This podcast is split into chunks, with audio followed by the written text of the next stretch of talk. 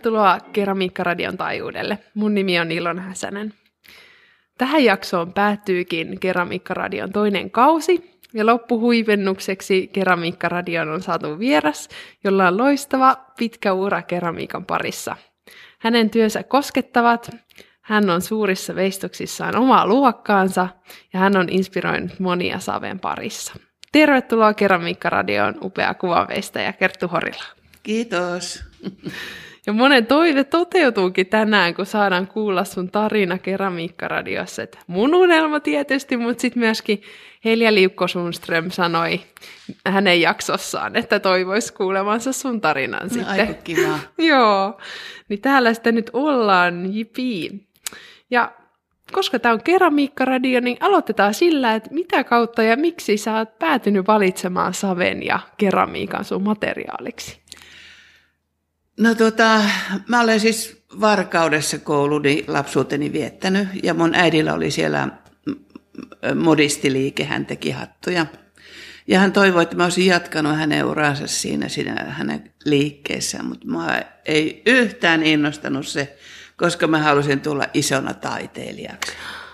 Enkä mä tiennyt yhtään, mitä se tarkoittaa. Mä piirsin ihan hirveästi kotona ja mä piirsin lehdistä, mä piirsin miljöökuvia ja ihmisen muotokuvia ja kaikkea. Ja, ja sitten, sitten kun mä täytin 18, mä pääsin silloin keskikoulusta. Mulla ollut lukihäiriö, että mä en pärjännyt hyvin koulussa. Niin mä lähdin sitten Helsinkiin pyrkimään taideteolliseen, koska mun sisko oli jo siellä ennestään, ei taideteollisessa, vaan hän opiskeli arkkitehtuuria ja hän oli sitä mieltä, että mun pitää mennä taideteolliseen, että siitä tulee ammatti. Ja minun olisi pitänyt pyrkiä taideakatemiaan, mä oon sitä mieltä. Mutta mä en kadu kyllä ollenkaan sitä, että mä pyrin sinne taideteolliseen. Mä en tietenkään päässyt eka kerralla, ö, neljännellä kerralla vasta pääsin.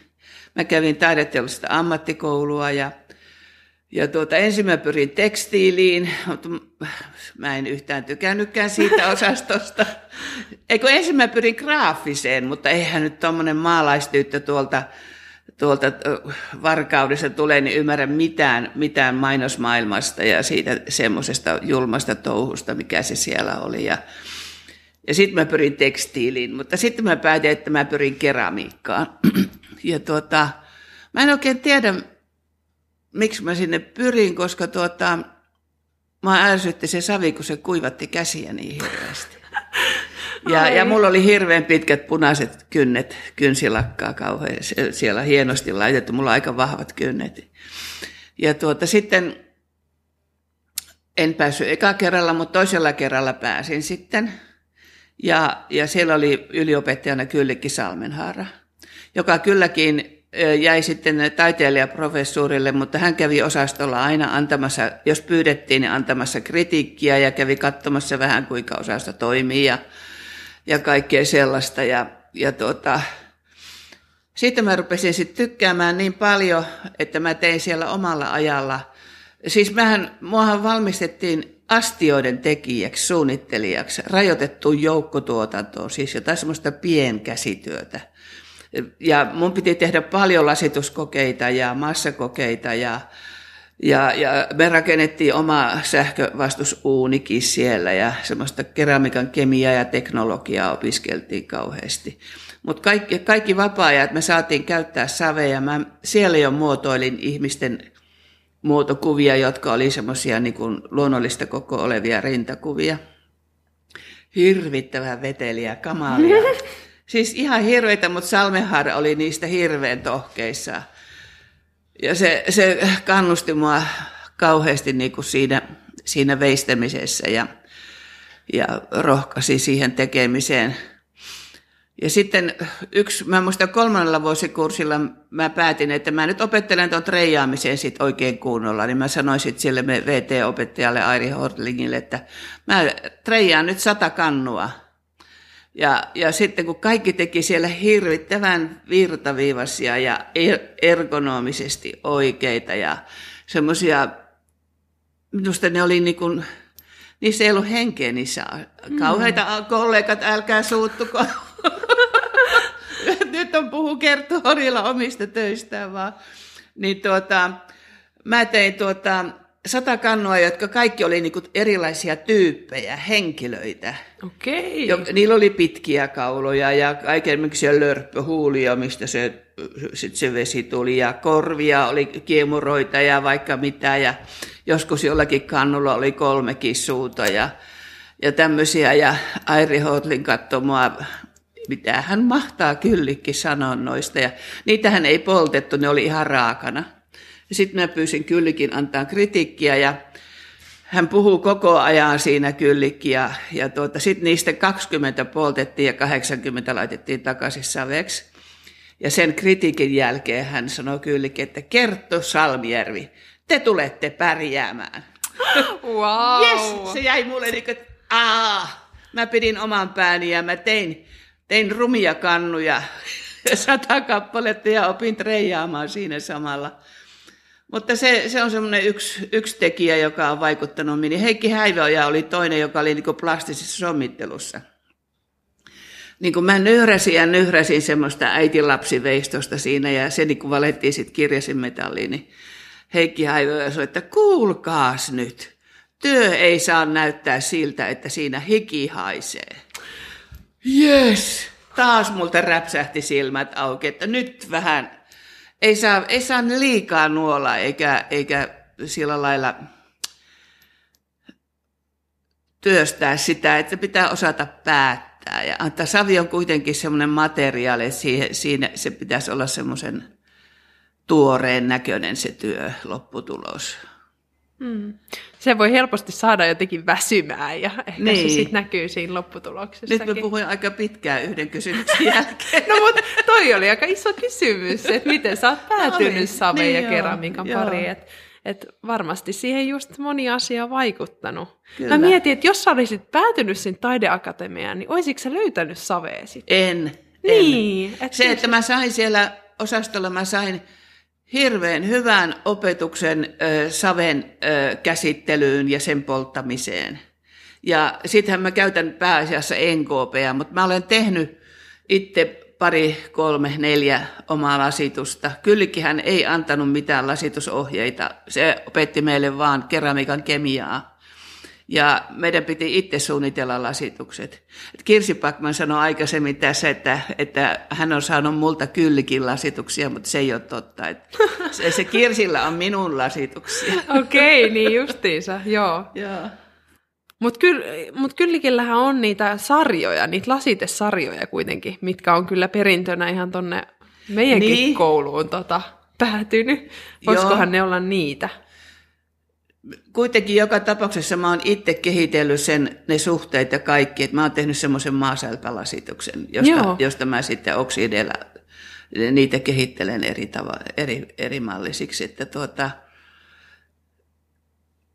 Kylläkin kyllä sanoo näinkin, että kun te osaatte tämän keramikan kemian täydellisesti, niin sitten kun te katsotte jotain valmista lasipintaa, lasitettua pintaa, te näette, miten se on tehty. Toi on kyllä niin arvokasta, että te saitte tosi hyvän tuommoisen materiaalin tuntemuksen joo. sieltä. Mutta mä en ole kuitenkaan, siis mä ihailen niitä mun kollegoita, jotka on sitten tehnyt, niin kuin Oosa Helman, joka on tehnyt siis niin hienon, hienoja äh, koristeveistoksia ja esineitä, että ja hänellä on ne lasitukset, klysterilasituksia aivan mahtavia. Mä en tiedä, tekeekö hän itse vai ostaako hän. Mä ihan luulepa, että hän tekee itse. Joo. Ja ihmiset, ne niin kuin, nämä kollegat, ne, ne niin kuin kehitteli, lähti kehittämään itseensä enempi keramiikon ö, ö, tota, suuntaan, kun, kun minä lähdin niin kuin veistä, veistämään. Ja 80, 72 mä valmistuin, niin 80 mulla oli ensimmäinen kuvataiden näyttely Brondalla, että mä niin kuin lähdin siihen kuvataiteen puolelle. Ja veistoksissahan minä en ainakaan näissä mun veistoksissa tykkää lasituksista, koska ne vie niin kuin muotoa, ne kiiltää niin paljon, tai vaikka olisivat silkin himmeitäkin, niin en mä oikein. Mä käytän NKPa ja sitten lopuksi ö, vielä jonkin verran akryyleja tuon polton jälkeen. Joo. Ehkä no, siitäkin on tullut se jotenkin sun semmoinen tunnistettava tyyli nimenomaan, niin. että se ei ole niinku kiiltävää ja sellaista, että... Joo.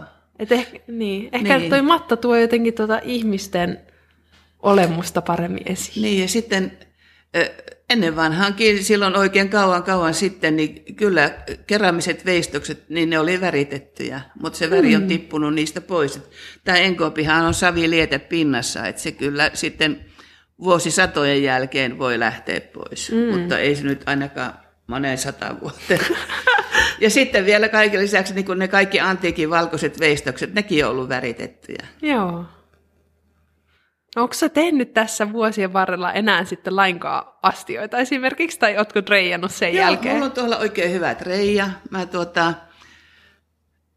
vuosi sitten, vai runsas vuosi sitten, mä, mä tein tuota, tuonne Taidemuseo Emmalle, tein pronssiin valetun veistoksen, ja mä joudun ostamaan semmoista, mä teen savesta sen prototyypin, sitten tuli valuri tänne tekemään valumuotit, niin mä tuota, sitä jäi sitä valkoista savea mulle ja se oli, tuntui semmoiselta, että, että se on hyvä treijata. Niin mä sitten treijasin siitä itselleni kukkaruukun suojaruukkuja ja, ja kaikkea semmoista. Se oli kauhean hauskaa. Yhden päivän ajan mä treijasi. Okei. Okay. sitten mä poltin niitä, mutta kyllä mä ajattelin, että en mä kyllä rupea. Tämä on hirveätä läträämistä ja sotkemista. ei, ollut, ei ollut kauhean hauskaa, mutta sitten olikin hauskaa. Niin, ihan tolleen spontaanisti Niin, ihan sitten. itselleni niin. vaan, joo. Ja se on kuitenkin sit ihan erilaista kuin tämä, niin aika On, kivaa on, se, vaihtelua. joo, siinä ollaan keramiikkoja oikein, oikein sitten. No jos sä katsot nyt sun uraa taaksepäin, niin näetkö sä, että mikä on se suuri vaikutus, että mikä tuolla koulutuksella nimenomaan on ollut sun uraa, jos se olisikin ollut joku toinen koulutus? Öö. No se, se koulutuksen vaikutus minun uraan alkuvuosina oli se, että, että mä en pystynyt jostakin syystä ihan, se, ihan ensimmäiset vuodet, sit, kun 72 valmistuin, niin ihan ensimmäiset vuodet oli semmoisia, että mä en oikein pystynyt tekemään pelkästään niin kuin veistoksena esimerkiksi lintua, vaan sillä piti olla joku käyttö. Tuliko se niin vahvasti Joo, siitä joo, perinteestä, minkä joo. sai? Okay. Eli se, se tein semmoisia isoja niin ruukkumaisia lintuja, josta niin lähti kansi selästä pois ja sinne voi laittaa lankarullia. Tai... ihan hirveetä. Miksi an, antanut olla vaan ihan semmoisena? Mulla on kotona tallessa mun ensimmäistä näyttelystä. Niin sehän oli jo, sit, se oli mun ensimmäinen näyttely, mutta se oli semmoinen enempikin ne oli semmoisia valtavan suuria lattiaruukkuja ja semmoisia, ne oli kaikki lintuja. Mä tein niihin sitten päät ja pyrstöt ja siivet ja ne oli maljakoita lintuja. Se oli, se oli heti valmistumisen jälkeen mä sain valtion puolivuotisen taiteilija-apurahan taideteollisen puolelta ja silloin kyllikin varmaan oli osa syynä siihen, että mä sain sen. Se oli jotenkin suositellut, vaikka mä en sitä pyytänyt tai mä en tiedä minkä takia mä sen sain ei niin varhain kukaan saa koskaan. Mutta... Sä oot niin huippu. Ei siinä sen no, enempää eikä silloin ollut paljon mitään ihan, tiet, ei. Mutta silloin se oli taidesalongin kellarissa semmoinen, joka piti itse, itse tuota valvoa Boulevardilla. Siellä pidettiin semmoisia pieniä näyttelyitä, niin siellä oli tämä mun lintunäyttely jotka oli käyttöesineitä. Toi on kyllä aika hauskaa, että min, aika suurikin vaikutus sillä koulutukseen sit voi olla. Mutta... Joo, sitten tultiin 74 Raumalle. Niin, sitä, se oli siinä 73 se näyttely. 74 tultiin Raumalle, niin tuossa Ruikan kulmassa, missä on nyt kiinalainen ravintola, niin siinä oli lahot piharakennukset, jossa mun ensimmäinen työhuone oli. Niin, ja sitten sieltä kaupunki kunnosti mulle vanhalle vesilaitokselle hienot työtilat. Kaupungin arkkitehti Leivi Nurmi näki, että mä olin tuommoisessa lahoissa tiloissa ja pidin jopa kansalaisopistokurssejakin siellä.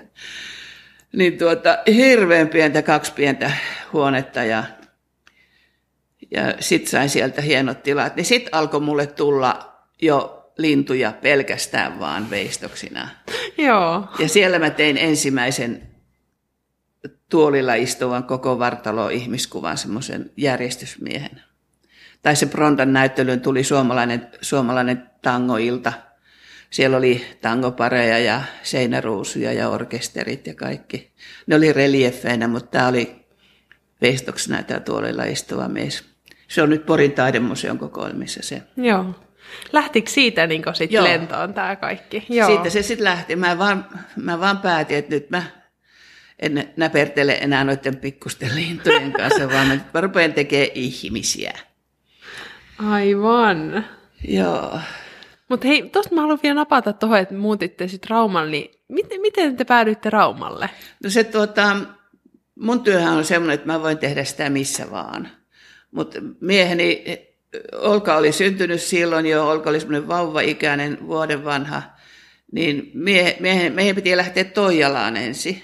Siellä oli Heikillä työt, työt kuvaamataidon työ. Hän on te, kuvaamataidon ja teknisen suunnittelun lehtori täällä Raumalla, tuolla OKLssä ollut. Niin tuota, nyt hän on eläkkeellä jotenkin. Niin tuota, mutta sitten Pertti Kalin soitti täältä Raumalta ja, ja tuota, pyysi, että jos Heikki tulisi hänen virans, viransijaisekseen, että hän lähtee jonnekin vapaalle. Nyt mä en muista matkustiko hän jonnekin vai mikä se oli.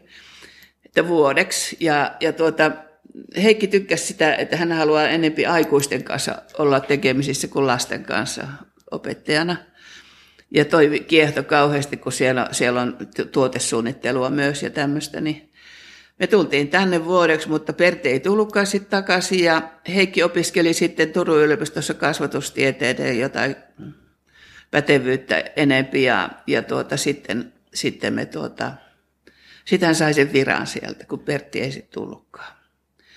Ja sitten mä, ihan, mä rupesin sitten ihan heti, kun tultiin tänne vuodeksi kiinni, mä rupesin itselleni työhuonetilaa etsimään ja tuosta mä löysin sitten ne ruikakulmasta ne lahot tilat, jos oli niin lahot seinät, että kissat raapi hir- alahirttä ja tekivät koloja tulivat sisään. Oi jestas.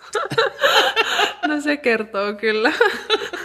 Okei, mutta sitten sä pääsit sinne vesilaitokselle. Oliko se niin, että sä perustit sen kansalaisopiston keramiikkapiirin? Ei, tänne? siellä oli ollut.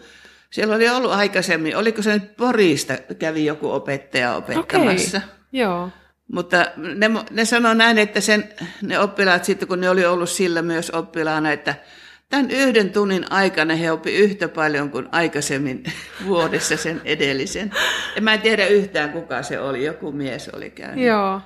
No mutta sulla oli kyllä varmasti paljon annettavaa ja moni on kyllä sanonutkin, just Taru Tainen on rakikuu tässä niin. keramiikkaradiossa ollut, että sä oot ollut kyllä hänen ihan merkityksellisin opettaja. Ja... Joo, mä opetin noin kymmenen vuotta siinä ihan aluksi, mutta sitten mä lopetin, koska siihen meni multa niin paljon energiaa. Mm. Ja tuota, se, että maanantaina ja tiistaina mulla oli ne oppitunnit siellä ja mä en silloin pystynyt niinä päivinä omiin töihin ollenkaan. Jotenkin se niin kuin harmitti mua, että kun täytyy, kun mä en ole opettaja, mä en ole opettaja, että mä oon taiteilija. Niin piti mennä sinne ja mitä mä saan joku 800 kuussa sitten palkkaa siitä ja jo en sitäkään vissi, markkaa. Niin, joo. ja, ja tuota, mutta sitten kun mä menin sinne, olin siellä, niin sitten mä tykkäsin siitä, koska ne ihmiset oli mukavia ja niiden oli niin hirveän kiva nähdä erilaisia ihmisiä siellä, niin erilaisia tekijöitä ja kuinka niihin sitten suhtautui. Se oli semmoista ihmistuntemusta samalla kasvatti minussa ja, ja tuota, ja sitten sit siellä oli erittäin lahjakkaitakin mukana, jotka sitten pyrki taidekouluun, taideteolliseen ja valmistuvat, valmistuvat sitten, sitten tuota, keramiikka taiteilijaksi. Kaksi, kaksi ainakin valmistui näin ja, ja tuota, muut, muut lähti. Erika meni sitten, Erika Turunen on nyt operan puvustaja, niin hän meni pukusuunnitteluun ja mutta lahjakas tekijä keramiikassa hänkin. Oli niin kuin hirveän kiva seurata sitä kaikkea, miten ne osasi tehdä. Ja sittenhän minä niin kuin yritin, että koko ajan mennään eteenpäin. Ja mulla oli sanottu kansliassa rehtori, että siellä ei saa sit ruveta tehtailemaan mitään. Että, että, ja mä tajusin sen, että ymmärsin, että nyt ei saa, sitten, ei saa toistaa itsensä, pitää pyrkiä parempaa ja parempaa. Ja meillähän oli siellä elävä mallikin ja sitten jossakin vaiheessa vaiheessa jokainen sai tuoda jonkun läheisen, niin tehtiin siitä muotokuvaa. Ja mä muistan, Taru teki erittäin onnistuneen kuvan isoäidistään. Wow. Se oli niin, kuin niin hieno, hieno muotokuva. Ja, ja tuota, meillä oli erilaisia teemoja aina vähän. Mutta silti kuitenkin kaikki sai toteuttaa ihan myös oman, oman päänsä mukaan. Mut toi... Sitten oli jännä se, kun joku, joku oli sellainen teki niin sievää ja siistiä ja ihan he, hennon viivan siihen saven pintaan ja pienen lehden kärjen vähän nousemaan siitä, että oli se plastinen kuitenkin.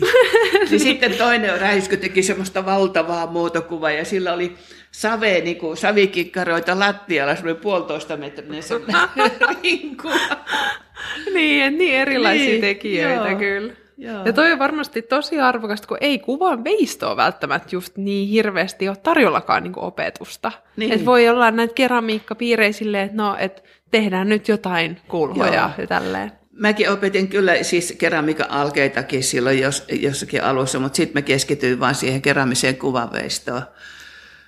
Ja tuota, sitten se oli siinä mielessä myös kiva, että mä toistin siellä asioita, jo, jotka minulle oli opetettu taideteollisessa, niin minä yhtäkkiä muistin ne itsekin. Niin, kun opettaa toisiin, niin, niin oppii itsekin taas jotain. Niin. niin. Ja muistaa, että näinhän se on. Totta, joo. joo. No oliko se sitten erilainen opettaja kuin kyllikki? Oli varmaan, kaikkihan me ollaan erilaisia. Joo. Joo, kyllikki, kyllikistä tuli mulle erittäin hyvä oppiäiti ja ystävä. Mä kävin taideteollisessa häntä katsomassa vielä myöhemmin, myöhemmin sitten. Mm. Toi on kyllä kiva kuulla noita tarinoita, kun ei ole itse just kuullut muuta kuin, tai lukenut ja jotain kuullut, mutta et niin. ei voi enää tavata esimerkiksi ei. kyllikkiä. Että... Ei voi, kyllikki kuoli syöpään sitten aika nuorena. Että... Joo.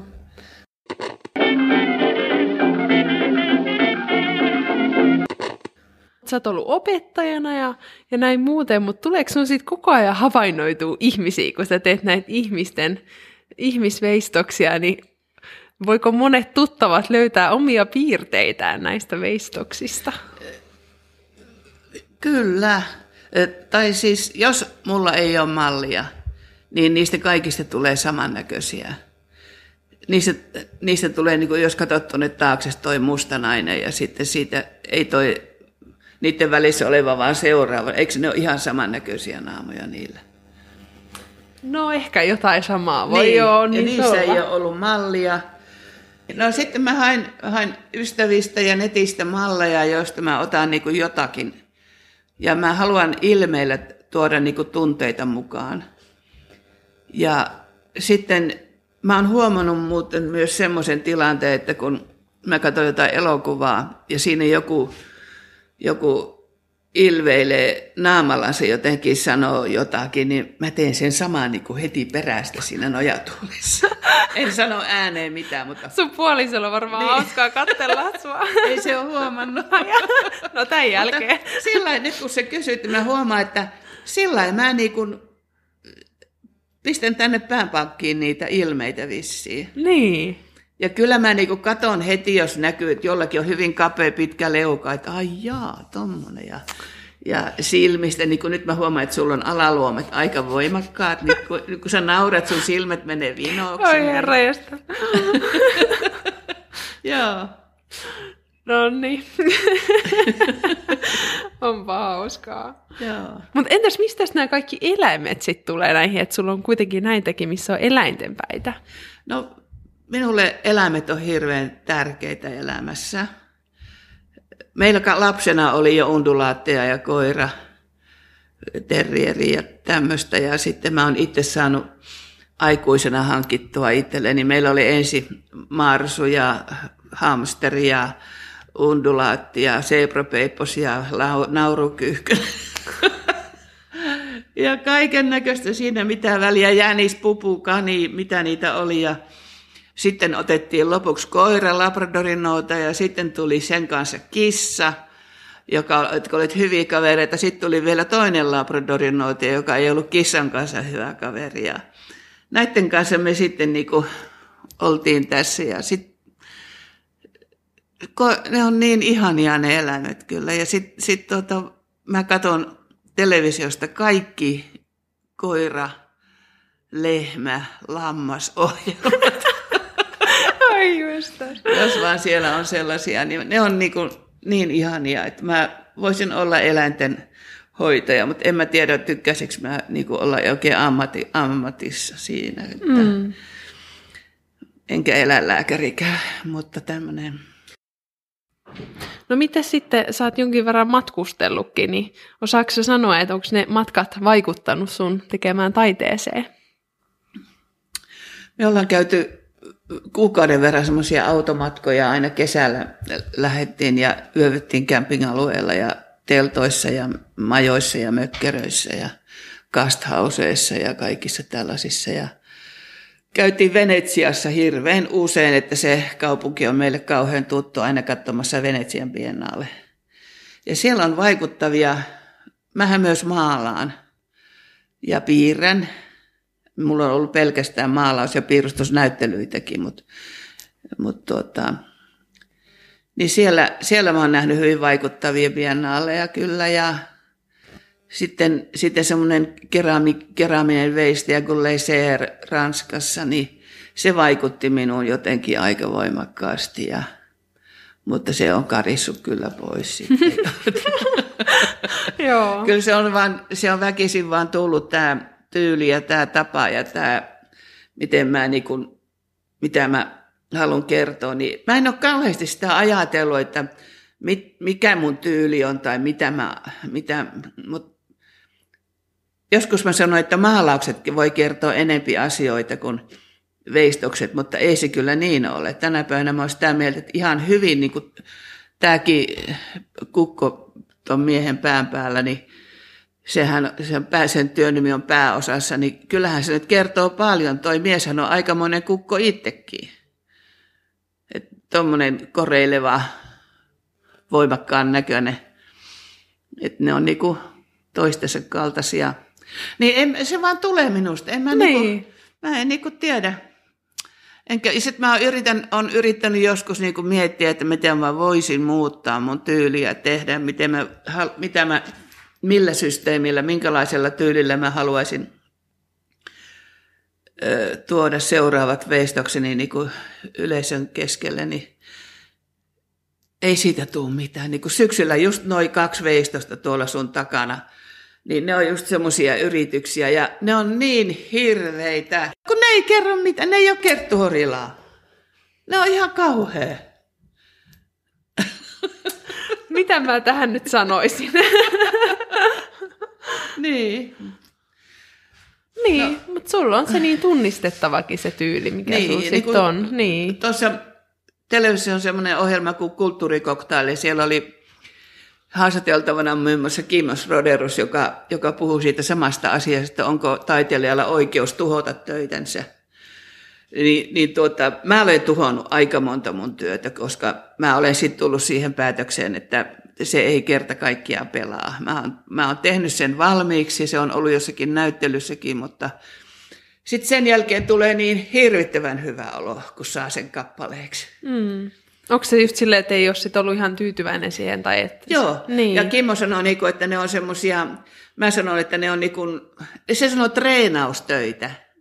Että ensin treenataan, tehdään, treenataan ja tehdään, ja sitten loppujen lopuksi syntyy se oikea, kun on tehnyt muutaman treenauksen.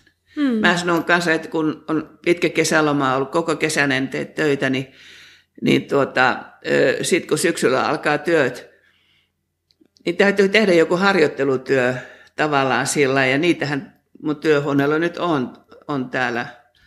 No ei nyt kaikki ole. sellaisia töitä, jotka jotka tuota, on niin, niin sanottu harjoittelutöitä, että saa sen tuntuman taas saveen. Ja, mm. ja tuota... Niin ei niitä halua sitten lähettää eteenpäin jonnekin, ei. tai jos et sä halua niin kuin, niin. allekirjoittaa niitä tai niin. sillä niin. mm. Mielenkiintoista. Niin. ei, ei, ja sitten se olisi kauheita se, että niin kuin Kyllikki sanoi, tämä kesä aina toi Kyllikki tulee täältä, että se sanoi, että koskaan ette voi tietää, millä olette tehneet kuolemattoman työn. Ja älkää koskaan jättäkö käsistäne semmoista työtä, mitä, mistä ette tykkää, koska se tulee teitä vastaan. Mm. Nämä kaksi juttua. Mä olen tehnyt, nyt jos Raumasta puhutaan, niin noin kolme sulotarta tuolla joessa. Nehän on vanhan Rauman jälkeen kuvatoin kohde. Sitten on Porissa Porin Mairi, joka istuu penkillä. Raumalaiset halusi oman Raumaflikan. Nyt on espoolaiset halunnut oman Espoon Nellin, hmm. joka tehtiin viime keväänä. Mutta se ei, ole, se ei ole nainen. Se on nainen, mutta sillä on koiran pää Joo, ja koiran pentu kainalossa. Ja ne on kaikki pronssiivallettuja kyllä, kun ne on tuommoisia julkisia, julkisilla paikoilla olevia, että keräämisenä ne ei kyllä kestä. Että. Mm omassa pihassa mulla on ollut vuosikymmeniä nuo veistokset, mutta kun siellä ei kukaan käy niitä kivellä heittelemässä. Niin, Oi kauhia. Niin, niin. No se, ne voi mennä kyllä rikki. Oliko se just, että ne kolme sulotarta oli eka keramiikasta? Kaksi, kaksi sit, vuotta, joo. Joo, mutta mä en itse asiassa näin ne eilen, kun mä kävin uimahallissa. Ah, niin, Siellä ne, ne oli, joo. joo. joo. Niin, tota, kaupunki osti ne sitten. Sehän oli ensin niin kuin Lönströmin taidemuseon näyttely indoors-outdoors-näyttely. Mulla oli naisten huone siellä Lönnströmin taidehuoneen sisällä ja siellä oli amme, jossa yksi veistos myös kylpi. Ja siinä oli vesielementti, niin mä ajattelin, että mä teen siihen kaupunkitalon eteen, missä vedenpinta on vakio. Sen kahden kana- kanavan, tai est, mikä se on se, siinä on semmoinen este. Niin, mikä lie onkaan. Niin, sanotaan niin niin, niin tuota, se ei laske eikä nouse siitä, niin siihen kaupunki tuli aina jokaiselle taiteilijalle avuksen teki jonkun perustuksen, mitä tarvittiin. Siihen valettiin semmoinen betonilaatta ja pistettiin semmoisia kulmarautoja pystyyn, että ne pujotetaan ne veistokset siitä sitten sinne. Ja raumalaiset tykkäsi niin hirveästi siitä, että siitä tuli semmoinen jonkinlainen kysely kaupungille ja kaupunki sitten osti sen. Ja mä olin ihan kauhuissani. Siinä, kolme sulota, siinä oli niin taidehistorian mukana. Kolme sulotarta, kolme antiikin veistosta, mutta nämä on nyt tämän päivän naisia, jotka on mennyt sinne uimaan. Mutta ne kaikki säikähtää niin kuin jotakin. Eli siellä oli vene, jossa oli kanaverkosta tehty Väinämöinen, joka hammus niitä ainoja sieltä. Siinä oli kaksi taidehistorian tarinaa. Se oli sitä aikaa, kun mun, mun työt muutkin niin kuin suuntautui taidehistorian, tai mä sain sieltä sen idean – ja tein sieltä niin Kerttu Horilan version siitä ja siitä taulusta. Muun muassa Lönströmin taidemuseolla on semmoinen mun veistos, jonka nimi on Mirri. Se on Tykösallisen maalauksesta Pesijättäret. Ja siinä on hänen vaimonsa Mirri yksi ja se vääntää semmoista rättiä. Ja mä tein siitä maalauksesta sen Mirrin veistoksena. Ihan yritin sen samanlaisena kuin se siinä on. Ja sitten pistin sen ö, pesukoneen päälle, se on sen jalusta sitten. Niin. Aika hyvä. Joo, ja se on sitten siellä Lönströmin kokoelmissa. Kaikki mun työni silloin suuntautui niin kuin taidehistoriaan jotenkin, ja sen takia oli tämä Sulottaret ja Väinämöinen. Mutta se vene sitten kymmenessä vuodessa lahos niin pahasti, että se korvattiin sitten myöhemmin. Mä, mä tein pronssi, pronssiin valetun tosi jättimäisen sammakon pään, jolla on kruunu. Eli siihen tuli sitten satutarina mukaan. Ja ne sulottareet säikähtää sitä sammakkoprinssiä sitten. Missä ne on nyt säilössä sitten talven ajan? Puutarhaosasto huolehtii niistä. Okay. siellä sitten on joku henkilö, joka huolta. Ei, kun taidemuseon, Rauman taidemuseon näyttelymestari on se, joka huolehtii niiden maalauksesta – että mulla on siellä huoltoohjeet annettu hänelle ja, ja ne on siellä hänen tiedostoissaan. Mm. Ja joka kevät ne sitten taas ilmestyy Joo, tänne. reidet niiltä täytyy pestä joka kevät, koska ne menee, siinä on aika ruskea se vesi, joka, ja sitä pitää vähän hioa ja maalata, mutta koko, koko vartalomaalausta ei tarvitse tehdä kovin usein. Että. Mm. Samoin, samoin tuo raumaflikka, niin se vaatii ihan samaa kun ihmiset halailee sitä. Ja... Se, siis se on kyllä hauskaa, kun jostain somestakin katsoo, kun niin paljon erilaisia ihmisiä niin kuin sen Raumaflikan niin. kanssa, että kaikki, kaikki voi kokea jonkun yhteyden siinä tai sillä että... Sillähän on aika, aika tuota, matala aukkonen paita päällä ja sitten siellä on tosi lyhyt hame. Niin tuota, mä ajattelin, että miksi mä tein, miksi mä nyt voinut 10 senttiä sitä hamettakin pidemmäksi laittaa ja, ja vähän korkeammalle. Sitä en mä tiedä, mutta mulla oli malli, jolla oli just niin, ja sen takia mä ehkä tein automaattisesti. Ja, ja tuota, sitten kerran kuulin kaupassa, kun yksi nainen kulki sittarissa mun ohi ja sanoi, että antaa ihan väärän kuvan raumalaisista naisista. Ihan oikeesti vai? Oi herra Raumaflikka. Oi jestas sentään. Mutta näin ne ihmiset ottaa sen niin omakseen. Niin, ehkä toi kertoo siitä niin, nimenomaan. Sitä myös, että niin. siitä välitetään niin paljon. Niin, kyllä. Joo. Onko tullut Porin Mairesta mitään kommentteja No, tai sitten nyt te uusimmasta Pori Nellistä? Maire elää hienoa elämää siellä.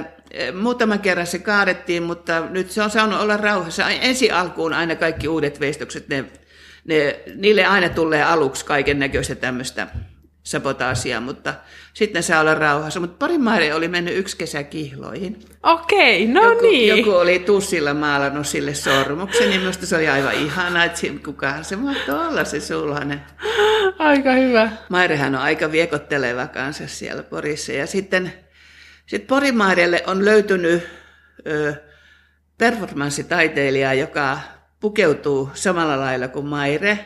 Ja sillä on samanlaiset hiukset kuin Mairella. Ja se käy, jos Maire on jossakin, nämähän on semmoisia interaktiivisia veistoksia, että niitä voi viedä mihin tahansa, koska se penkki on irtonainen niin Maire oli ollut joskus jossakin messuilla, niin, niin sinne tuli sitten tämä performanssitaiteilijakin. Ihan Ja tosi. istui sen viereen ja kulki siellä ja ihmiset kuvasi sitä ja se on aika hauska. Onpa ihan huippu, Joo. hei.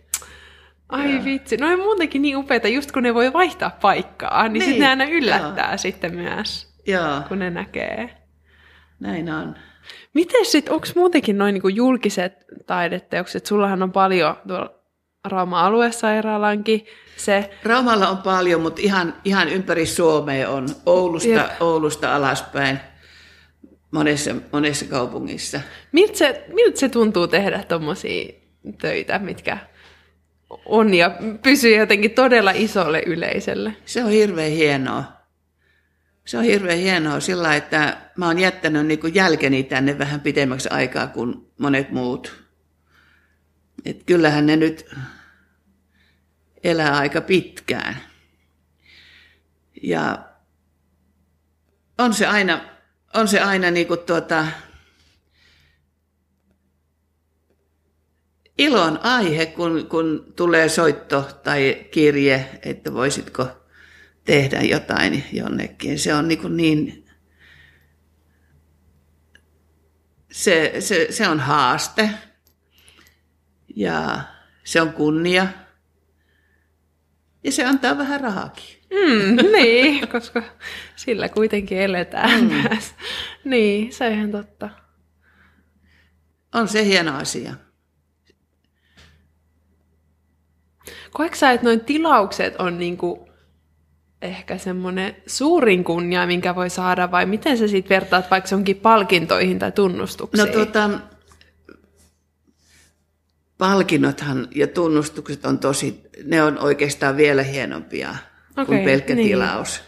Koska mä muistan semmoisen, kun mä olin päässyt Kuvaveistajaliittoon, niin tuota, mä olin ollut ehkä kaksi vuotta siellä jäsen, niin, niin tuota, mut pyydettiin Raisioon semmoiseen kilpailuun, jossa oli viisi kuvaveistajaa. Ja, ja tuota, se, se oli Pertti Karppisen kunniaksi urheilun arvoa korostava veistos. Tai veistosryhmä. Ja, tuota, ja ulkoilma. Ja mä olin tehnyt just sen Brondan näyttelyn, tai Strimberillä oli niitä kotkanaisia ja muita. Eihän mä en ole ajatellut koskaan, että mä tekisin ulos jotain, mutta Siinä oli pyydetty Terho Sakki, Kauko Räsänen, Simo Helenius ja Veikko Eskolin kuuluisia miesveistäjiä. Ja sitten täältä Raumalta yksi nainen keramikkataiteilija. Niin. No mä ajattelin, että en varmaan kieltäydy. Kyllä nyt teen mitä vaan. Ja mä rupesin sitten tutkimaan, tutkimaan, että millaisia urheiluvestoksia maailmalla on tehty, niin eipä paljon löytynyt. Okei. Okay. Ja, ja tuota, sitten mä mietin, että urhe, urhe, noille sotasankareille tehtiin riemukaareja. Mm. Ja, ja tämmöisiä, että niiden kunniaksi. Ja Pertti Karppila oli kieltänyt, että ei missään nimessä näköispatsasta saa tehdä. Ja tuota, mä sitten tein semmoisen ehdotuksen. Mä sitten vanhoilta kollegoilta Heikki Haivajalta ja, ja tuota, esimerkiksi kyselin, että miten tähän pitää ilmoittautua, miten budjetti laaditaan ja kaikkea tämmöistä näin. Ja ne neuvo hyvin auliisti mua, Kauko Räsänen neuvo myös. Ja, ja tuota, mä tein sitten semmoisen suuren betonilaatan, joka betoni oli maalattu, värjätty punaiseksi, eli se oli äitimaa, äiti Terra, äitimaa. Ja siitä lähti kolme kansaa, punainen graniitti, musta graniitti ja valkoinen marmori. Marmori oli pieni, koska se oli vaalea. Meitähän vaalea ihosia on kaikista vähiten maailmassa. Tumma ruskea ihosia on paljon, myös musta ihosia. Ja sitten lähettiin, ne oli semmoisia niin kiiloja ylöspäin. Ja mitä ylemmäksi mentiin, niin sitä ohuemmaksi se muuttui. Se meni niin kuin semmoiseksi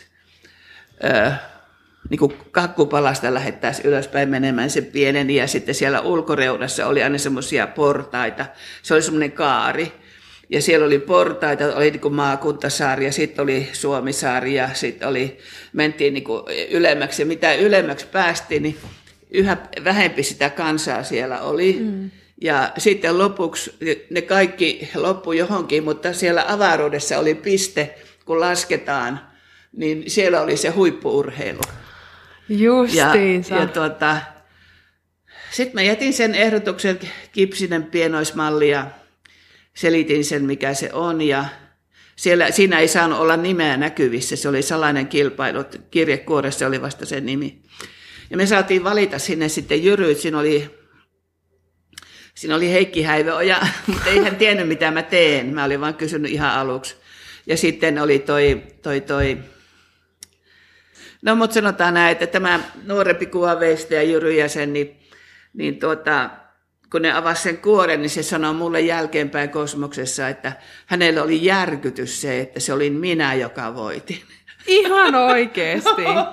ja kun sieltä yksi, toi Simo Helenius unohti päivän, se jätti päivää myöhemmin sen veistoksen ryhmässä, niin se ei voinut osallistua enää kilpailuun. Se luuli, että minä olen se, joka unohdin, koska naiset nyt on. Ei ole totta. Joo, ja mä sanoin, että no miten niin, että... Ja se oli ihan ihmeellistä. Kyllä mä nauratti. No, no se nyt on siellä.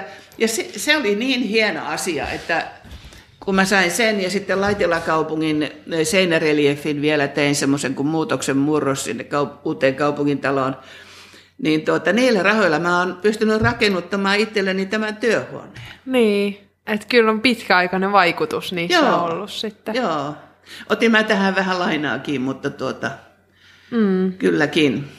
Se oli, se oli kyllä, on ne ja sittenhän mä oon saanut nyt vanhemmalla iällä, mä oon saanut elämäntyöpalkintoja ja tunnustusta ja tällaista kaikkea.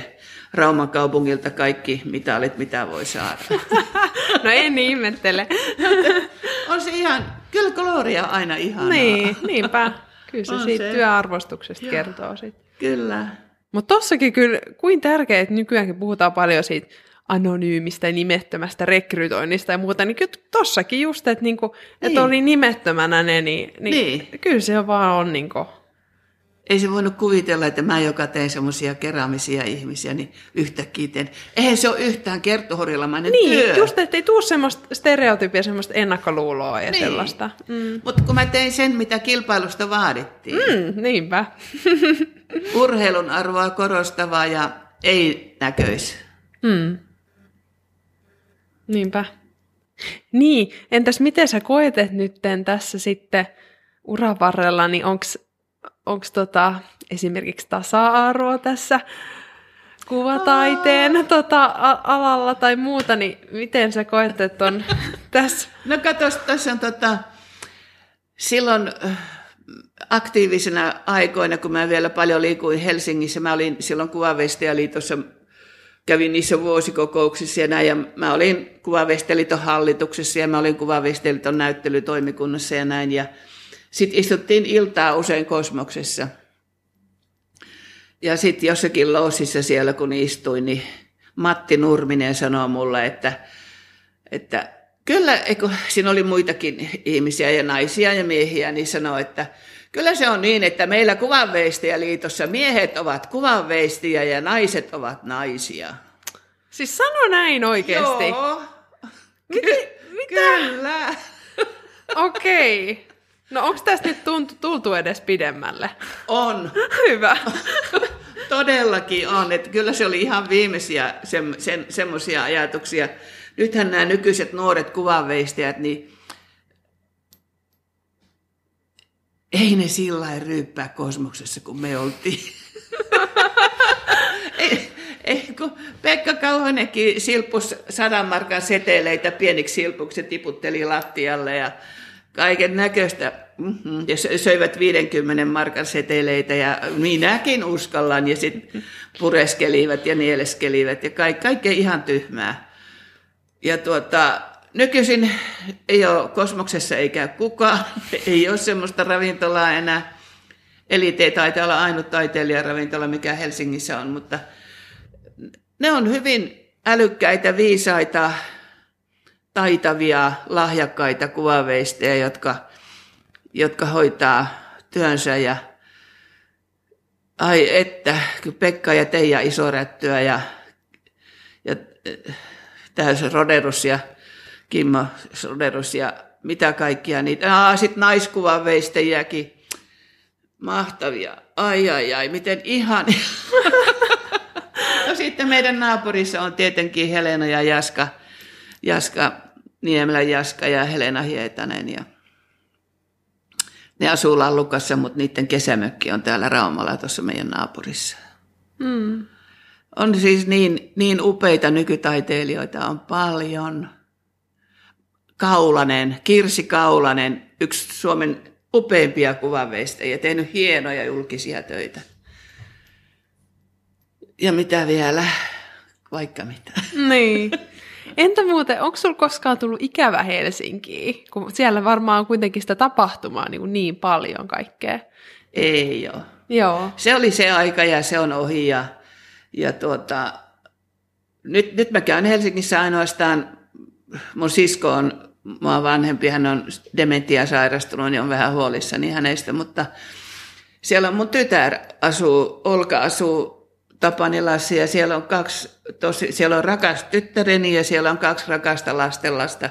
Lasse, joka on jo 18 tänä vuonna ja Juho on 12. Ihania poikia, mum, mummin rakkaita. Terveisiä sinne vai? Niin, terveisiä sinne. niin. Turussa on sitten Heidillä Maija, Maija, joka just kävi täällä viikko sitten, ne teki tonne tuommoisia uusia vessakylttejä ja tommosia kynttilälyhtyjä ja kaikkia. Ne myy niitä pitsiviikolla sitten. Hei, vau, wow. ihan huippujuttu. Maja on ruvennut jo viisivuotiaasta rupesi myymään keksejä ja mehua. Maija mehumyymälä oli, se ei ymmärtänyt rahastakaan vielä mitään, niin oli kuin 50 senttiä, kun se maksoi yksi annos, niin ukki sponsoroi kaikki, mutta nyt ne itse leipoo piparit. Ja hänellä on nyt tyttökaveri mukana, jonka nimi on myös Maija. Okei, Ne on no luokkakavereita, niin. hyvät ystävät. Niin ne nyt toisena kesänä peräkkäin myynyt jopa tuotteita, keraamisia tuotteita. Mutta. Onko se nähnyt jälkipolvissa semmoista, että onko keramiikkaan taipumusta? No, kun mä en antanut mun omien lasten kanssa tulla tänne, se jotenkin häiritsi mua silloin, kun mä töitä tein, niin ei nekään ole tehnyt savitöitä, eikä, eikä sitten nämä lapsenlapset. On, no niin joo, olenhan mä niiden kanssa täällä, mummo, mummolla on, mummilla on aikaa, kyllä mä oon tehnyt paljon. Maijan kanssa varsinkin, se on, se on halunnut aina tänne savitöihin tai maalaamaan tai jotain. Mm. Mutta sitten nämä Olkanpojat, niin poikaset, niin nehän on taitavia piirtäjiä, että mä oon hirveän paljon piirtänyt niiden kanssa. Mä oon hankkinut niille paljon papereita ja kyniä mm. ja Maijallekin, että mä oon antanut niille mahdollisuudet kyllä. Ja, ja varmasti ihan vaan niin kuin esimerkin voimakin, ja sekin on semmoinen niin. kantava. Joo. kantava juttu, että hei tietää, että tollastikin voi tehdä ja Niin. menestyä.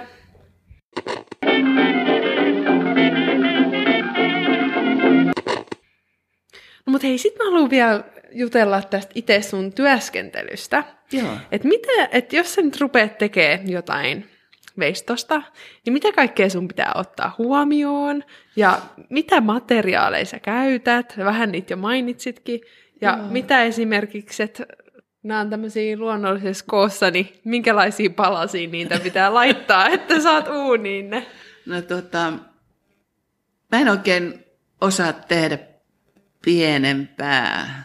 Ja nykyään mun silmät on jo, toinen silmä on ihan pois tästä maailmasta. Oho, Mulla on kostea silmänpohjan rappana, siihen, siihen jäi, mä oon saanut pistoksia silmiin. Mutta nyt ne on parantunut, ne on molemmat kuivat. Ja vasen silmä jäi kuntoon, mutta oikea on semmoinen, että kaikki menee mutkikkaaksi. Mä periaatteessa teen nykyään yhdellä silmällä näitä töitä. joo. Äh, luetteleko kaikki muutkin taudit? No, ihan miten vaan. No eipä taida. Mutta tuota, mä tuota, olen nyt tykästynyt vuosikymmeniä jo tähän niin sanottuun korkkisaveen. Mm, niin, korkkisavi, joo. Siinä on paljon samottia ja se kestää korkeita rakentamista ja se on nopea savi. Mutta mähän käytän myös kuumailmapuhaltajaa niin kuin joskus kriittisiä paikkoja sillä, sillä sitten tuota, kuivattelen, niin pystyn jatkamaan nopeammin. Ja tuota, sitten mulla on noin apupöydät, jotka nousee ja laskee, ja niissä on pyörät alla, että mä en oikeastaan nostele näitä veistoksia. Mä pystyn tuommoisen isonkin veistoksen siirtämään toiseen paikkaan tuon pöydän avulla, kun mä Aivan. vaan vedän ja työnnän. Ja mä työnnän myös tuossa uuniin, uuniin pistän sinne uunin pohjalle vähän sanomalehtiä päällekkäin sivu, sivuja ja sitten työnnän, niin se luistaa kuin silkkiä vaan sinne. ja tuota, sitten mulla täytyy olla se idea. Nykyään, nykyään mä oon jo ruvennut jo luonnostelemaan, että mulla täytyy olla vähän se idea jo sillä valmiina. Ja sitten mä rupean sitä rakentamaan, mutta se kyllä muuttuu siinä, siinä rakennusvaiheessa. Mä teen niin sanotulla makkara- tai nauhatekniikalla, mutta mä oon soveltanut, mä teen aika paksuista, paksuista nyrkkiin sopivista makkaroista, mutta litistelen niitä sitten ja, ja tällainen muotoilen sitä. Sitten joskus työnnän sisältäpäin myös muotoa ulospäin, että ei tule turhan paksua. Ja, ja sitten taas hakkaan sisäänpäin sitä muotoa, kun jos siitä on tullut liian leveä. Tai... Mm. Mutta se ei saa lössähtää, sitten pitää pitää huolta siitä, että se pysyy hallitusti muodossa. Että mä oon aina sanonut, kun joku on sanonut, että savelle pitää olla nöyrä. Se ei ole totta, sille ei pidä nöyristellä. Savi on mun renki ja mä olen sen pomo ja mä pakotan sen siihen muotoon, minkä mä haluan. Ja sen näkee.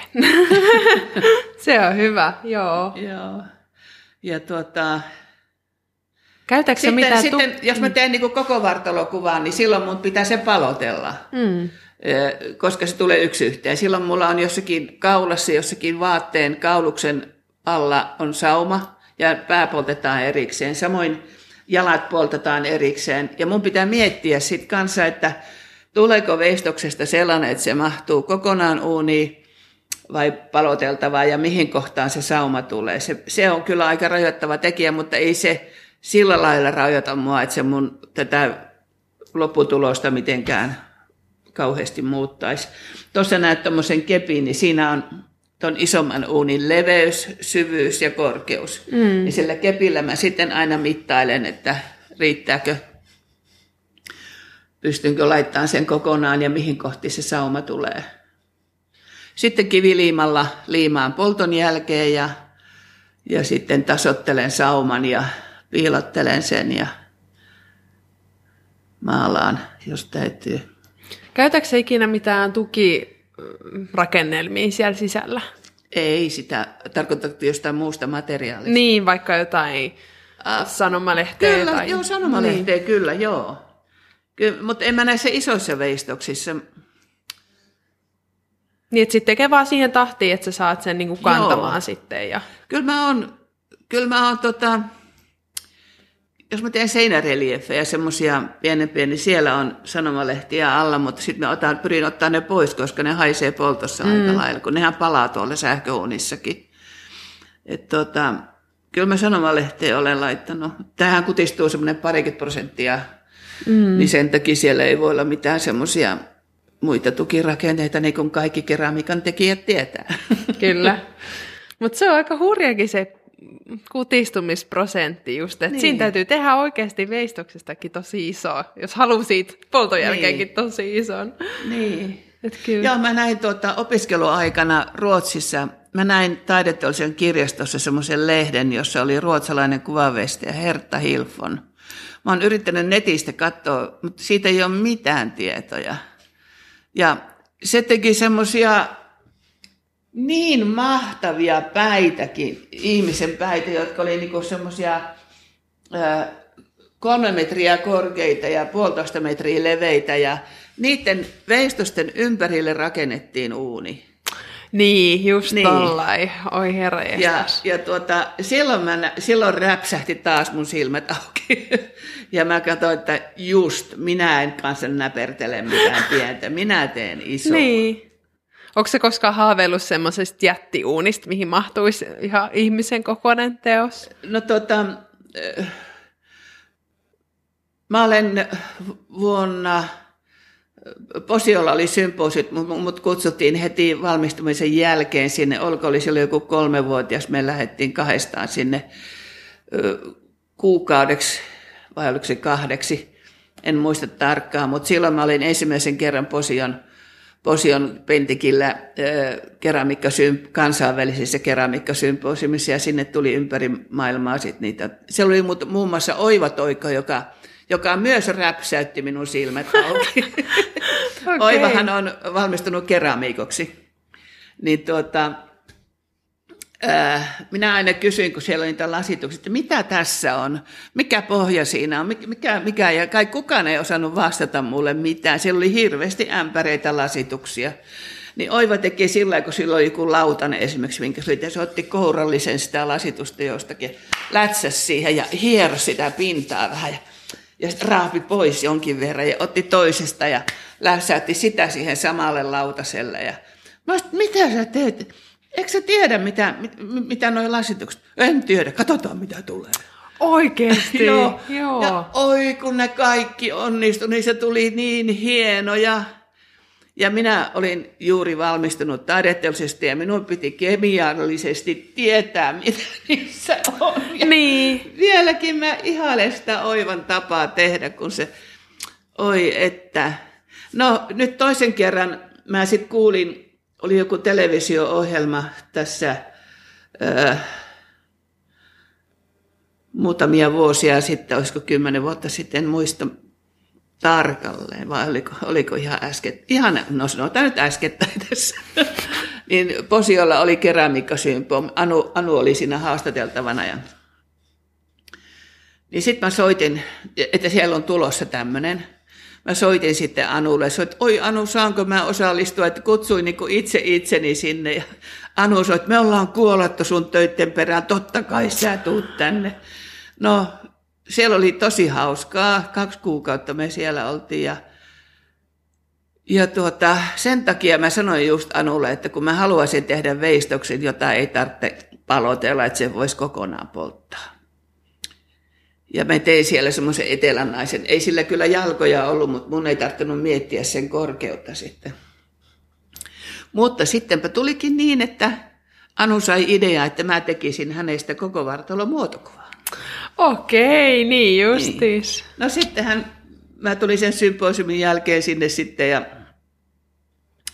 se on semmoinen iso tehdashalli, missä tehdään kaiken näköistä astia, prässätään ja koristellaan ja lasitetaan ja maalataan. Ja Anu on siellä toisessa päässä ja mä toisessa päässä. Ja mä sitten kuvasin Anun joka puolelta ja sitten mä välillä menin aina sen luokse kattoon sen kasvoja sinne. Ja se oli kauhean ujo. Okei. Se oli niin. hirvittävää, että voi sentään. Se ei niin kuin, koko ajan vähän niin kuin pakoili ja näin, mutta mä sain sitten tehtyä siellä sen Anun kuvaa ja ja tuota, se sitten poltettiin siellä kokonaan. Okei, niin että sä oot saanut sen Joo. kokea. Ja teikö se Topistakin? Topista tein sitten sillä lailla, että Anu sanoi mulle, että kun olen kertonut, että on semmoinen juttu, että Topille, Topille tulee paha mieli, jolle sä teet siitäkin. Tasapuolisuuden nimissä, joo. Niin. No sit mä tein Topistakin, mutta sen mä tein täällä Okei, niin just, joo. valokuvasta. Ja tuota, sit Topille mä tein maalauksen siihen, että Topi niinku liimattiin kiinni maalauksen pintaan. Ja siinä maalauksessa näkyy heidän kotiaan Topin kirjasto, kirjahylly ja, ja sitten ikkuna. Ja sitten iso, iso harmaa sohva, jossa on makaa Topin kolme koiraa. Ja yksi koira piti vielä maalata, joka on jo kuollut, niin sekin piti maalata okay. Topin toivomuksesta. Ja sitten oli ikkuna, josta näkyy Kitkajärvi, mm-hmm. jossa Topi soutelee, talvella hiihtää ja tämmöistä. Ja se on siellä sitten. Mm. Siihen sai vähän enemmän sitten henkilökohtaisia asioita Niin sai, joo. lisättyä. joo. No tuntuuko se sitten eriltä, kun sä sait sen kokonaan sitten uuniin laitettua sen koko veistoksen, niin onko sulla jäänyt siitä semmoinen, että Aa, haluaisin aina tehdä näin, vai onko sillä väliä? No en mä, halunnut, mä halusin päästä kotityöhuoneelle. En, täällä mm. kyllä mä pystyn, ei se niin kauheita Joo. sillä mutta pelotti ihan hirveästi, koska Niin. niin. mulla ei ollut kokemusta siitä. Et, ja sitten kun ne polttajat oli ihan uusia, mun piti antaa niille hirveästi ohjeita, että miten hitaasti se pitää Niin, polttaa. niin. Kun Iso veistos, kun ne oli tottunut vaan tämän, tämän kokoisia kak- 30 kertaa 20 jotakin, mitä siellä Niin, nyt oli. ihan eri, joo. Niin, niin tuota, sitä mä annoin niille, niille polttopäiväkirjan niille oikein tarkkaan. Että Ja voiko se olla, kun se on niin iso vestos, että sit siinä olisi niitä jännitteitä jotenkin enemmän, että siinä olisi suurempi riskikin rikkoutua? Niin, voi niin, olla. Niin, Ehkä, en tiedä. kyllä. Joo. Ah, mutta niin... Eikä niin, yhtään niin. halkeamaakaan tullut. Okei, no se, vautsi. Joo. Joo. Mutta toi on niin inspiroivaa just oikeasti, toi kokokin on jo sinänsä, että et ei ole aina vaan semmoista pientä näpertelyä sillä. Niin. Että oikeasti kun ajattelee, a- ajattelisi niinku isosti, niin sit voi tullakin jotain niinku Niin, ihan uutta. Ja... joo. Ja sitten mulla on se- semmoinen olo, että mun pitää niinku taistella itteni kanssa, että huomenna mä teen paremman työn kuin eilen. Mm. Ja sitten se kanssa, että jos mulla pikkusenkin on täällä, mä katson sitä valmistuvaa työtä, että jos siinä on joku kohta, että mä epäilen, että onko tuo nyt, onko tuo nyt tuossa oikein, ja pitää mennä usein vähän kauemmaksi katsomaan, eikä koko ajan istua siinä ääressä. Niin pitää heti takertua, että Kerttu, nyt takeru, mitä sä epäilet? Takerupa siihen ja mieti tarkkaan. Pitää antaa se käsky itselle, muuten mä jätän sen ja sit mua harmittaa polton jälkeen. No tuotahan mä epäilin. Niin, niin justiin. Ja sitten kun nämä on niin hirvittävän realistisia ja mä teen niinku realistisesti yritän tehdä oikeita, niin siinäpä se sitten onkin. Se on kyllä ihan totta, että siinä tosi pienetkin jutut vaikuttaa. Niin. Millä no. mä, no haluan kysyä vielä tosta, että sä teet noita enkopeja, Niin. ja, tota, ja kuinka paljon sä käytät sit niitä akryylejä? Ja oliko sekin semmoinen, niin kuin, sä vaan keksit laittaa akryyliä no, tota, vai millaisia se Sillä tuli? lailla, kun tämä korkkisavi tulee uunista, niin se on semmoinen aika korppunen. Se on mehevän näköinen, kun se on tuossa savisena vielä ilman polttoa. Mutta kun se tulee uunista, niin se on niin korpun näköinen. Esimerkiksi kasvot. Ja sitten joku väri ei ole oikein onnistunut, niin mä voin sitä hiukan sävyttää akryylillä. Ja sitten mä teen kasvoihin valoja ja varjoja.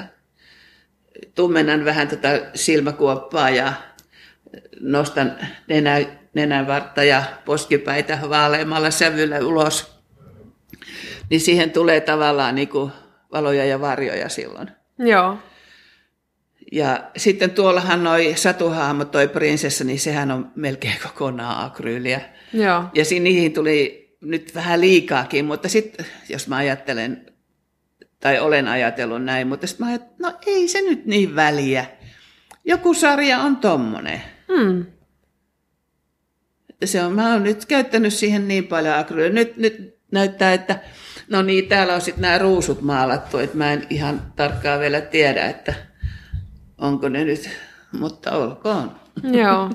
Ja siinä on vaan se, että, sit, että jos haluaisi tehdä ulosveistoksia, niin sitten ei varmaan akryyli sovi. No on tuolla mun ulkona on toi rottataiteilija, joka istuu, niin sillä on puna, on. punaiseksi maalattu hame.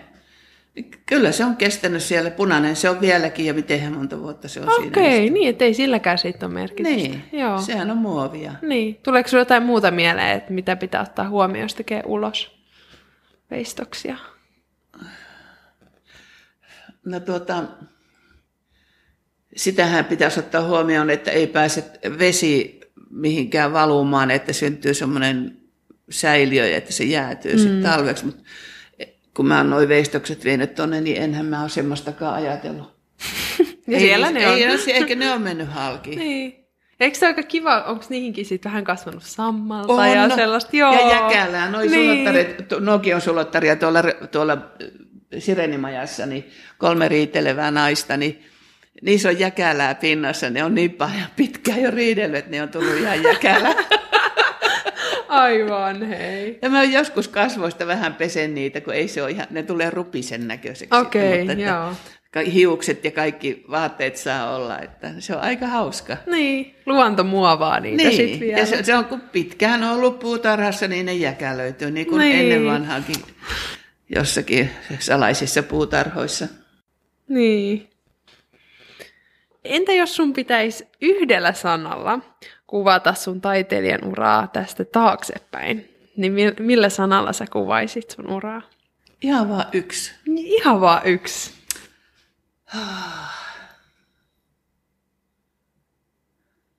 Ihana.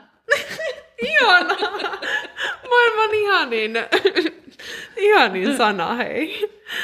Tuliko se mm. niin kuin siitä kaikesta, että on saanut tehdä tätä Joo. kaikkea? Joo. Ja... Ihana. Wow. On ollut het- aikoja, jolloin on ollut hirveän vähän tuloja, mutta sitten yhtäkkiä tulee tosi rikas vuosi. Mutta se, mä oon saanut sitten hirveän paljon myös apurahoja. Mä oon pitänyt paljon näyttelyitä ja sen takia mä oon saanut apurahoja, tunnustusta, kannustusta ja kaikkea. Ja nythän mulla on taiteilijaeläke ollut jo 60 lähtien, mä oon 77 nyt, niin 17 vuotta.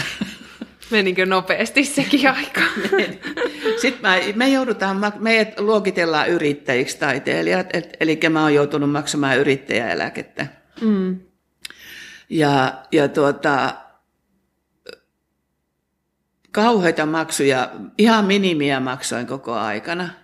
Niin mä saan 200 euroa kuussa yrittäjäeläkettä sen taiteilijaeläkkeen lisäksi. Joo. No sitten kun taiteilijaeläkettä ei katsota, että se on niin kuin, vaikka siitäkin menee verot, niin sitä ei katsota eläkkeeksi tavallaan eläkelai- Suomen eläkelaitoksessa.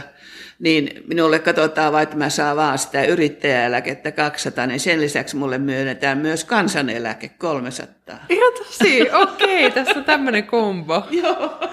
Joo, okei. Okay. Taiteilijaeläkkeen saa, jos, jos on tuota, pitänyt aktiivista näyttelypolitiikkaa ollut esillä, saanut tunnustuksia ja kaikkia tämmöisiä. Mm. Olisi tehnyt sitä. Mm, kyllä. Mutta se on aika hieno juttu sitten kuitenkin, sekin. On. Että luo sitä turvaa sitten.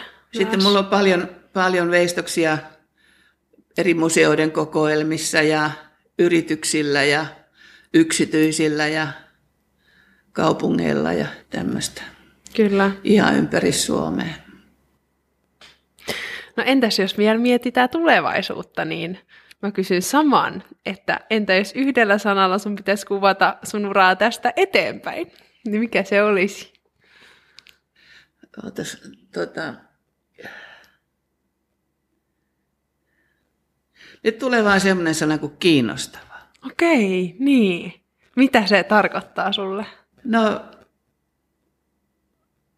se, että esimerkiksi tähän, tähän näihin, kun mä oon tehnyt nyt tätä Bremenin soittoniekat-sarjaa, on tämä kissa,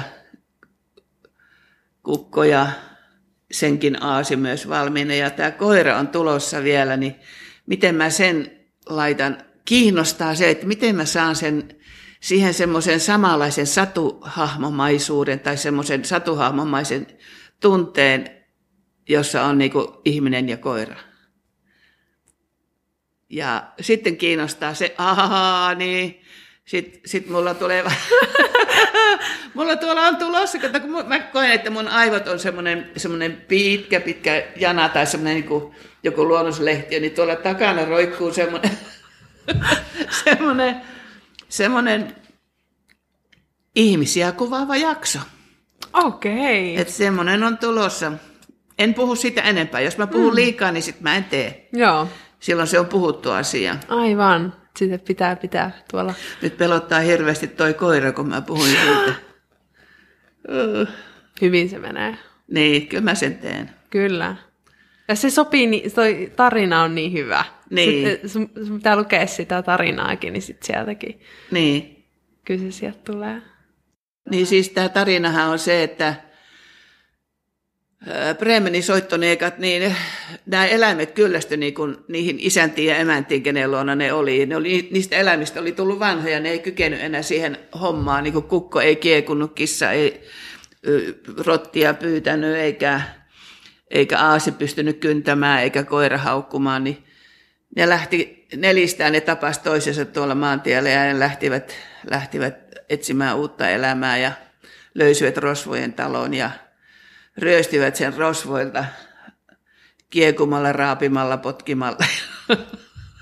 Elivät elämässä onnellisena siinä Bremenin lähellä olevassa mökissä ja, ja viljelivät maata. Tämä on kyllä hyvä tämä maanviljelys. Minun, minun versioni on se, että Siitähän on tehty Bremenissä on esimerkiksi semmoinen iso veistos, missä aasen selässä on koira, sitten kissa, sitten lopuksi kukko. Mutta minulla tuota on, kukko on tuossa miehen pään päällä istuva, niin se on niinku, sen nimi on pääroolissa. Kissa nukkuu tämän emänän olkapäällä, ne on yhteinen päivä oni. Tuo, joka on vielä savisena tuossa, niin se on senkin aasi. Sillä on tuota, aasin pää, mutta ihmisen kädet ja sitten sillä on tuommoinen tyllimekko päällä ja tuommoinen sirkuskauluri. Että se on vähän surrealistisempi kuin nämä kaksi muuta, mutta tuota, sitten on tulossa se koira vielä. Kyllä. Katsotaan.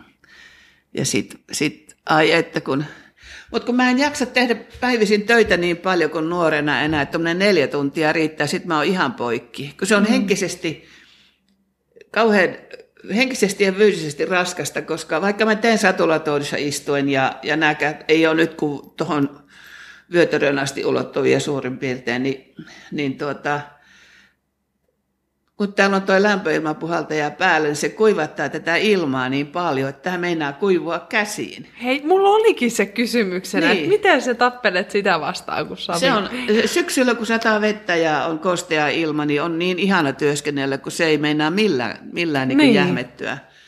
Mut nyt tuota, sit sitä pitää suihkutella ja, ja pitää muoveilla peitellä ja koko ajan pitää huolta, että se pysyy joka puolella yhtä niin. plastisena. Niin. Niinpä, niinpä. Ja se on stressaavaa ja se, se niin kuin väsyttää myös henkisesti sitten, että... Mutta mä teen sen, minkä jaksan. Mm. Ei, tässä, ei tässä nyt tarvitse, ei mulla mitään näyttelyitäkään tulossa, että mä vaan teen. Mm. Se on, se on, mitä muuta mä tekisin. Mä tuolla kotona istuisin ja katsoisin Facebookin työ.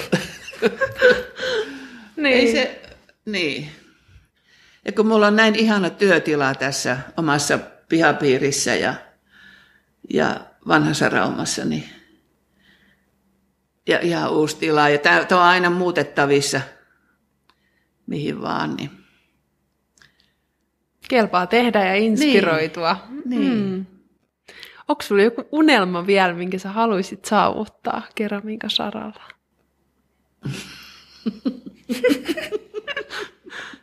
Miksi sua naurattaa? Onko tämä ihan tyhmää sanoa?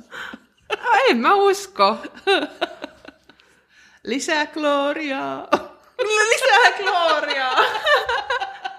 No mä uskon, että sitä on tulossa. Eikä Eikä. Ei, semmoinen arvostus on. Kyllä, kyllä mä oon sen verran niin kuin kunnianhimoinen tähän työ, suhtautunut tähän työhön niin kunnianhimoisesti, että kyllä mä hirveästi arvostan sellaista, sellaista arvostamista. Joo. Et tuota, Ja kun tässä on niin tunteella ja kaikella Niin. koko elämällä mukana. niin. Pitsiviikolla kun päivystän, mulla on ainut kerran vuodessa pitsiviikko on mulla työhuone auki ja puutarha. Niin mä istun tuossa mun työhuoneen ulkoterassilla, ihmiset liikkuu tässä ja juttelen niiden kanssa, niin mulla nousee itse tunto ihan. Koko viikon kehutaan niin. Ihana. Sitten ihan kyllästymiseen asti. Et kaikista hauskinta viime pitsiviikolla oli, oli jutella lasten ja koirien kanssa.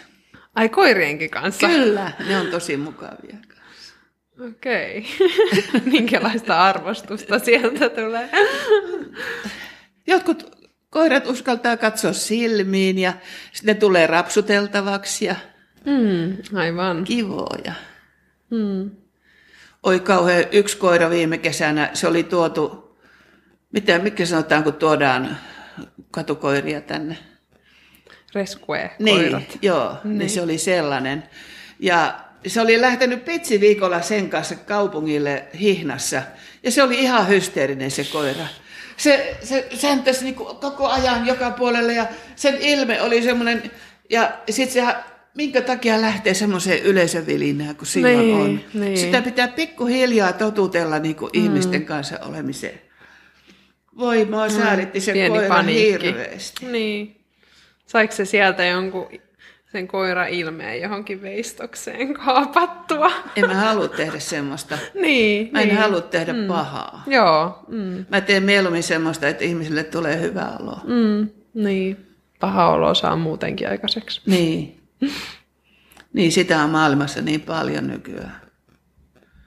Ja mä haluan vielä kysyä sen, että kun nytkin vaalien alla niin paljon puhutaan taiteesta ja sen merkityksestä ja Mm, näin. Niin, kulttuurista. niin, niin, nimenomaan kulttuurista. Niin, niin minkälaisena sä koet, että taiteella ja kulttuurilla on merkitys tässä yhteiskunnassa? Sillä on siis ihmisen hyvinvoinnin takia sillä on erittäin suuri merkitys. Siis jos ei olisi tätä kulttuuria, ne ihmiset, jotka nyt väheksyy sitä, että kaikki raha menee turhuuteen kulttuurille ja näin, niin ne ei, ne ei näe sitä, minkälainen maailma olisi ilman tätä. Olisi kyllä aika yksitotista ja olisi mielen, mielenterveyssairauksia ja, ja oi, että sitten, sitten aina vedetään toi opera siihen sitten. Eihän siellä nyt kaikkien tarvikaan käydä hyvänen aika. Mulla on, mä oon vienyt joskus pari ystävääni taidemuseoon ja molemmat on, ne oli sisaruksia, molemmat on tullut ulos sieltä hirveän vihasena. Tämä on nyt nähty.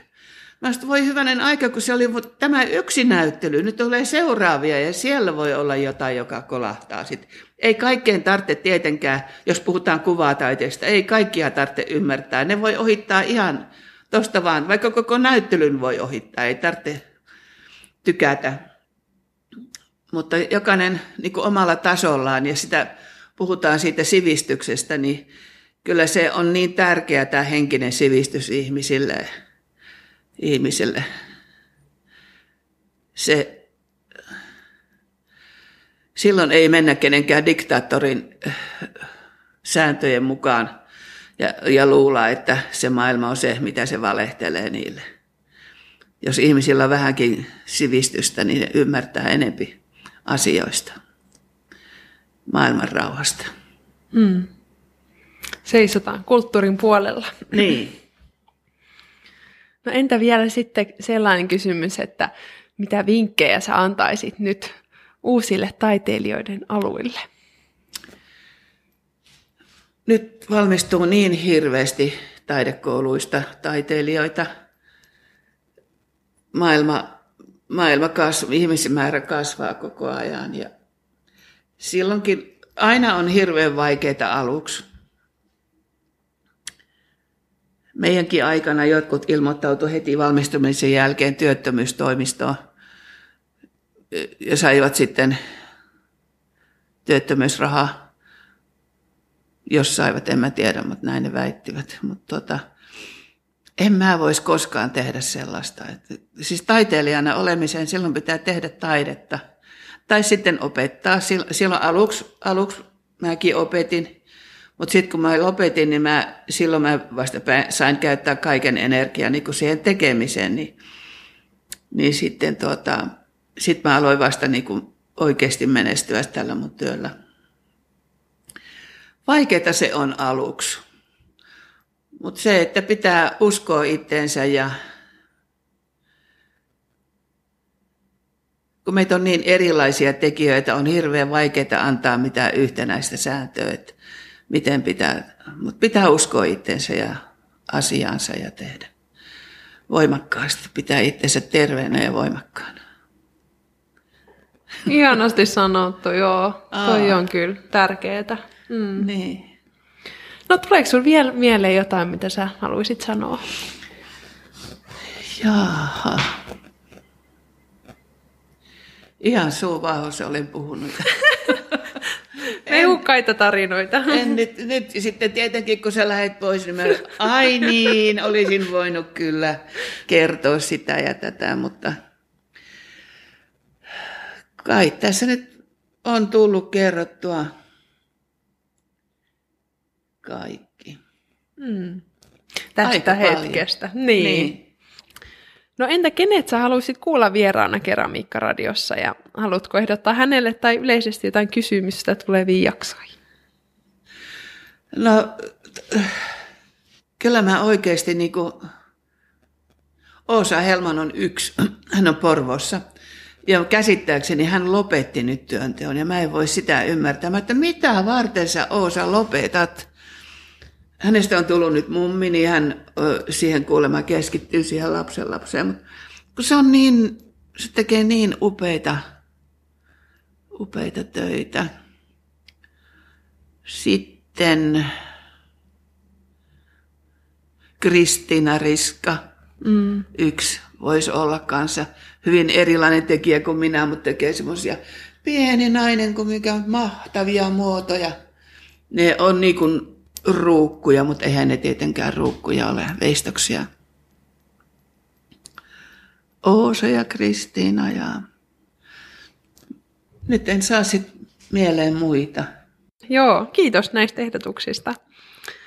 Ja super, iso kiitos sulle, kun jaoit sun tarinan Keramiikka-radiossa. Oli tosi kiva kiitos. kuulla. Kauheasti kaikkia asioita käytiin läpi. Kyllä. Ja käykää ihmeessä kaikki kuuntelijat tsekkaamassa Kertun töitä, muun muassa nettisivulta kerttuhorila.com. Facebookistakin löytää nimellä Kerttu Horila. Ja julkisia töitä tietysti ympäri Suomen sitten. Mm. Voi mennä. Siellä on kuvamateriaalia myös kaikista mm, kyllä. töistä. Ja kiitos kuuntelijoille, kun kuuntelitte tämän jakson. Ja haluan muutenkin kiittää vielä koko kauden vieraita, kun jaoitte pilkahduksia elämästänne ja kiitos kaikille Keramiikkaradion kuuntelijoille. Tähän päättyy tämä kausi.